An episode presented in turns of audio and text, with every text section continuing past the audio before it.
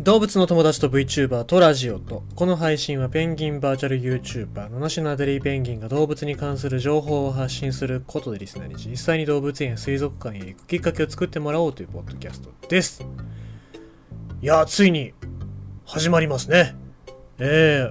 ー、な何がって言ったあの長野店が福岡で。ちいかわ長野熊、えー長野の作品の原画が大集合。えー大丸福岡天神店。まあ、行こうかどうしようかなってね。悩んでんだけどさ、まあ土日とかだったらいけるのかな。あとはまあ有給を取るかなっていうところですけども、まあまあ10日間残ってますのでですね、どっかで使おうかなって気ではありますけど、えー、かといって、まあそこまでこう熱狂的なちいかわファンかっていうと、でも好きなんですよ。ちいかわというか長野の先生の作品が大好きで、えー、でじゃあ長野先生の何が僕好きなのかってよくわかんないけど好きだったんですよ。だからなんだろうなと思ってよく考えてみたらさ多分あれなんでしょうね理不尽なところが好きなんでしょうね。大体こういう可愛いキャラクターって死なないじゃないですか。死なないし、まあ、理不尽な目に遭わない可愛いことをして終わりみたいなとこじゃなくってなんか死に直面したりとかあのーなんか仕事失敗したりとかさ、えーそういうことがあったりするわけですよ。なんかそういうのが好きなんだなって思うとまあちいかわじゃなくてさ他にもあの作品書いてますもちきんとかね僕はあのもちきんがすごい続きが気になってるんですけどももち巾着のキャラクターいきなり、えーコンビニのおでんのあの売ってるところからバシャって出てきてでいきなりお客さんの耳掴んであの餅巾着と同じようにぐるぐる巻きにして、えー、と複雑骨折をさせるっていうそういうキャラクターなんですけどあのキャラクターのグッズがあるから欲しいなとか思ったんだけどさ。ねなんかそういうグッズを買うためにね行くのかなっていう気もしますしまあただねその貴重な有給でございまして7月中にまたどっか行きたいな、まあ、最後の旅行になるような気がしますので、しばらくの間ね、えーなのでですねあのちょっと買いたいなと思ったりするんですけどもまあ行くかどうか知りませんけど目はつけておこうかなと思います。ということでごぜいやして、えー長野熊じゃなくて普通にヒグマのお話をいたしましょう。YouTuber 北海道でヒグマイ誘引か危険な餌付け近隣住民から賠償請求の可能性は？まあ危険なお話が出てきました。北海道警察によれば今年に入って道内では熊の目撃情報が487件寄せられ人身被害も3件発生しているという。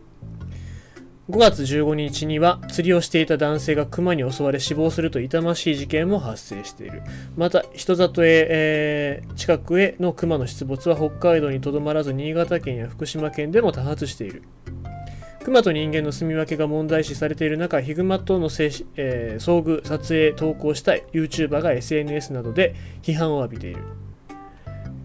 YouTuber の騒動となった動画は山中で友人とピザなどを広げて飲食していたところヒグマの親子と遭遇。本人たちは逃げ込んだ車内から現場に残されたピザなどの食べ物を漁るヒグマの様子を撮影し続けたものだ。動画を見た視聴者からは匂いの強い食べ物を使い動画のためにクマをおびき寄せたのではないかと疑いの声が上がりヒグマの情報を発信し注意喚起を行う他の YouTuber らも動画内容を検証し愚行だなどと批判している。当該 YouTuber 本人はインターネットニュース番組アベマプ、えープライムに出演しヒグマをおびき寄せたくて森でピザを食べていたわけじゃない。そもそも簡単には、えー現れないしおびき寄せられるものではないと思うなどと反論した。しかし YouTuber がピザを食べたとされる場所から500メートルほどの地点では撮影日の前日に、えー親子のヒグマが出没している。この情報は北海、えー札幌市のホームページヒグマ出没情報に掲載されていたほか撮影現場付近には当時すでにクマの出没を知らせる看板なども設置されていたとされている2022年4月1日より国立公園など一部の地域における野生動物への餌やり、付きまといなどの行為が法律で禁止された。これはあの、ポッドキャストでも言いましたね。北海道札幌市内の法律事務所に勤める小林弁護士は、この法律について以下のように説明する。自然公園法第37条1項で、えー国立公園または国定公園の特別地域、海域公園地区または集団施設地区内においては何人もみだりに次には掲げる行為をしてはならないと定められ野生動物に餌を与えることが禁止されました。また違反行為をした者は30万円以下の罰金に処するとも定められています。したがって国立公園など餌付け行為が禁止された場所において熊や鹿イノシシなどの野生動物への餌付け行為をすると法的に罰則が課せられる可能性がありますこの法律が選定された背景には一部の観光客やカメラマンなどの行き過ぎた行為があったとされ、えー、知床国立公園の特設サイトでは以下のような注意喚起が記載されている。ヒグマを近くで見たい、撮りたいという欲求から一部の観光客やカメラマンによるヒグマに対する過度な接近や餌やりなどが後を絶ちません。本来ヒグマは人を警戒して近づこうとしませんが、人による過度な接近や餌やりなどを繰り返すことにより、人を恐れない人慣れヒグマに変わってしまいます。人慣れしたヒグマは、自ら、えー、人や車両に近づいたり、人の荷物を物色したりするようになり、人身事故や物理的な被害を起こす可能性が高い問題グマと判断されます。そして、人間への危害を及ぼす恐れが高い場合にはやむなく捕殺されます。まあ、ということで、ヒグマに対しても人間に対してもいいことが起きないということですね。で、えー、まあ、YouTuber の人たちは恋を否定しているが、もしも動画に出演させるために意図的にクマをおびき寄せたとすれば、えー、これによって、えー、この地域で、えー、熊の被害などが起きた場合は、近隣住民は餌付けした人物に対して損害賠償を請求することができるなどのだろうかということですが、